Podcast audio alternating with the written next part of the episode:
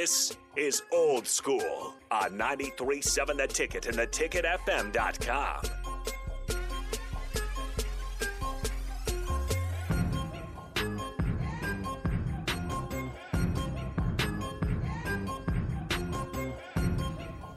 You're listening to Old School 93.7 The Ticket. No, I am not Derek, Pier- Derek Pearson. No, he is not Jay Foreman. Nate Brennan, Erick Strickland, Husker Hall of Famer, nine year NBA vet. We're stepping in in studio right here on Old School. 402 464 5685. As always, guys, we want to hear from you. Starter Heyman text line, Honda of Lincoln hotline. Let us know what's on your mind because we're going to have a good topic here because we're talking this Big Ten contract, this TV contract, media contract, whatever you want to call it. It's going to be making these Big Ten teams a whole lot of money. Strick posed the question earlier what does this mean for the SEC? We'll get to that in a little bit. Jay Foreman's going to join us right now. Jay, what are just kind of your initial thoughts when you heard $10 billion possible? That seems like a lot of money Yeah. to me. Uh, it seems that seems like a lot of money. That is a lot of money. Seven billion dollars right now. Um, ten if you know, or not if it's when they expand and the escalators Mhm. hit, and Right. I'm sure you know it, it'll move up even more than that. You know, if uh, things go well. You know, um, so it, it's something that's been in the works for a while. I think it's good for the Big Ten. I think I, I like it that you know Kevin Warren, Gene Smith, and, and uh, Barry Alvarez and the powers that be. I think really got this deal done. I think they actually, you know, showed um, a lot of uh, thoughtfulness and and, and uh, really peak um, aggressiveness in thinking about everybody, you know, that could be involved. And it seems like everybody walked away from the deal and, and to be happy, you know. And so then that's going to lead to better product on the field. Um, and they left the expansion open. They got it just in case you know teams come in. That's already kicked in, so they don't have to worry about money and going back and doing it again. And here's the thing that people don't understand: um, when when you went with NBC, it kicked in kind of an NFL type of scheduling for the Big Ten. So now you're improving the I, I'm, I'm going to call it the bandwidth of your product, right? So you can go all day Big Ten. You can have an early, you know, kickoff. You can have a, you know, a mid afternoon kickoff. You can have a, a night kickoff, and then you can have a super night kickoff, especially if you have West Coast teams playing at say like seven o'clock kickoff or even eight. You know, um, that's going to lead you all through the night. So I mean, it's it's a it's a huge deal. Now the pressure, you know, solely goes on the SEC, whereas now people got to look at what really their product is, you know, top to bottom. Um, because when you look at it, all the good teams in the SEC are in the West and one usually out of the East. Um, that's going to affect what they do. That's going to affect who they can go recruit to be in their um, their conference. And you got to think you haven't heard Miami's name one one time about going to the SEC. You heard all Florida State. And the thing that hurts them is that the ACC has 14 more years on their TV contract and their deal. That's a hard deal to break. You, you know, five years is probably about the max, right? You're talking about three times that almost. You know, 14 years still on their on their deal. So it, it's going to be interesting to see what happens and how things are handled. Um, but I think it's all positive for the Big Ten. Um, I know a lot of people don't want to do it, but you, whatever, whether you like it or not, you got to give the, you know, kudos to Kevin Warren. Somehow he got it done. Barry Alvarez and Gene Smith were right there getting busy with him. Um, and everybody should be happy. The student athletes should be happy. Happy. The coaches should be happy. The university should be happy because you got to think it's going to go from 53 million or something what Nebraska got. This I don't know this, but potentially to 100 million dollars a year. Yes, it takes a lot of money to run these athletic departments, but it's not dollar for dollar. You're going to be making some good money, uh, so everybody should be happy. That's good, and, and and that was the one thing I wanted to to just ask you about because they said you know you know in closing, well not in closing, but part of the the discussion was we are not done expanding. That I mean that's that's that's a direct quote. We are not done expand, meaning that expansion is definitely in the works. I mean to say that that means look, our eyes are on the prize of expansion. So Right. one of the things I wanted to, to, to speak to you about what conferences, Jay, are most interesting to you on the expansion tip, or do you stay out in the Pac-12, which is can, which is pretty much the ones that can be easily clipped right now because of the time scales? They're not going to get the money. The D- TV deals are not going to be available for them. So if you do look to clip out out the Pac West, I'm sorry, out the Pac-12, who is those teams that you're looking at potentially? that you would like to bring in?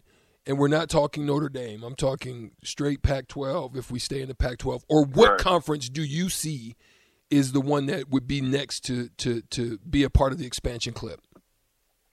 Yeah, see, I would like I, I would like the Big Ten to try to make a run. Um, you know, at like say Cal and Stanford. You know, they fit academically. Mm, um, that's what. And, and, and, mm-hmm. you know, whole, holistically in every sport, they fit right into the Big to the Big Ten, and they'll be competitive. Um, Washington, Oregon uh, would be, you know, just right along. We, if we could get those four, I'd be more than excited. And you know, like I said, said before, said before, the Miami, um, I think that brings a whole different dynamic to it. I think Miami is sneaky good in a lot of sports. They don't get the credit for it but uh, I think they would definitely be an asset to the you know the Big Ten moving forward. Ever wonder what separates cloud innovators? Find out.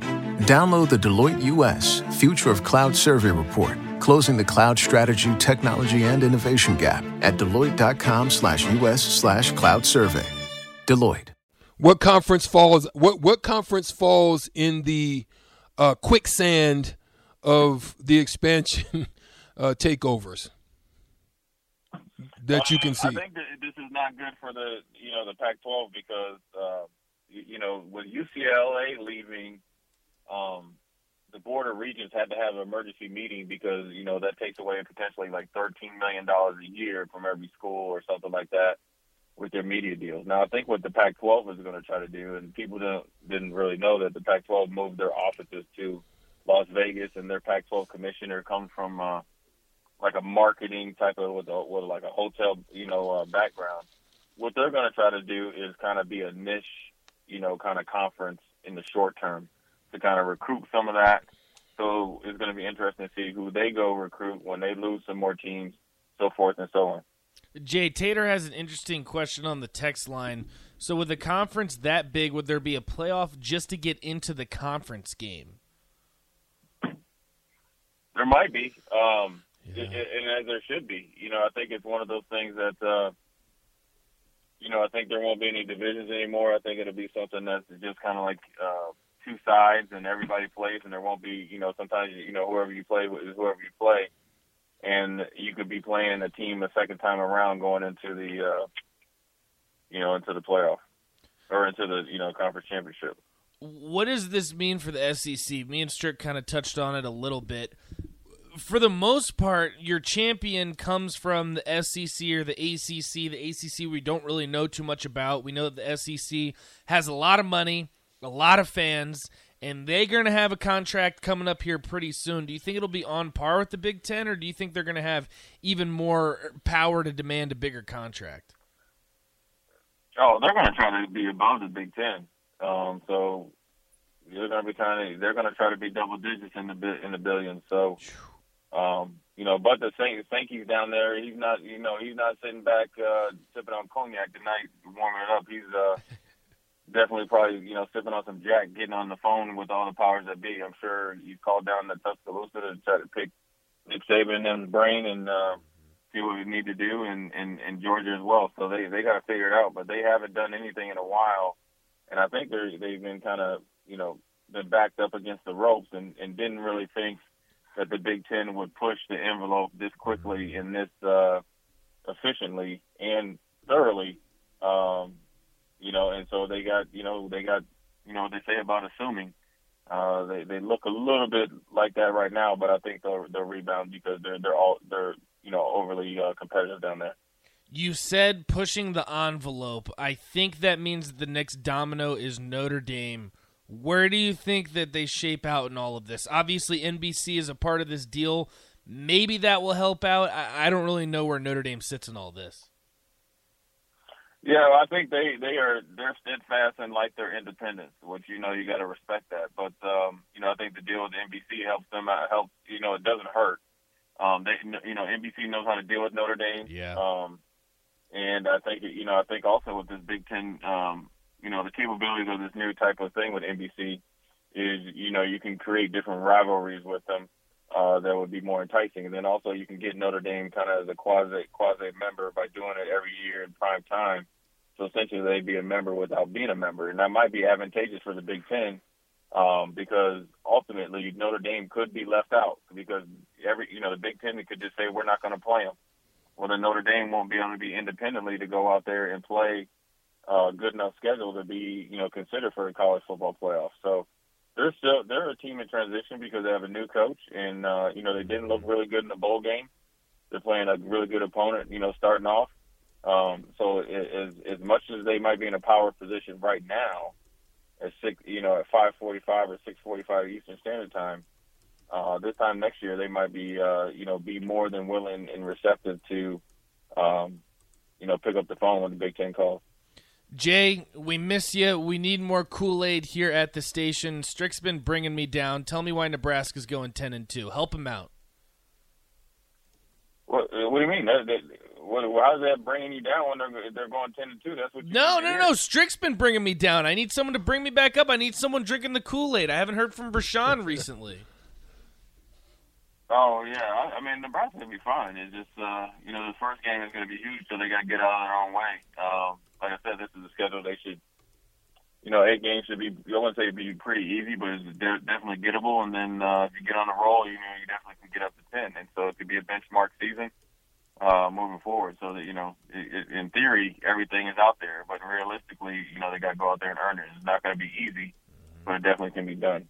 Are you in now, Strick? Are you buying it? I, I mean, I'm roll. I'm I'm rolling. I'm gonna this the, these first few games is gonna tell me a lot All right. as as to how far I roll. I'm I'm rolling seven five minimum.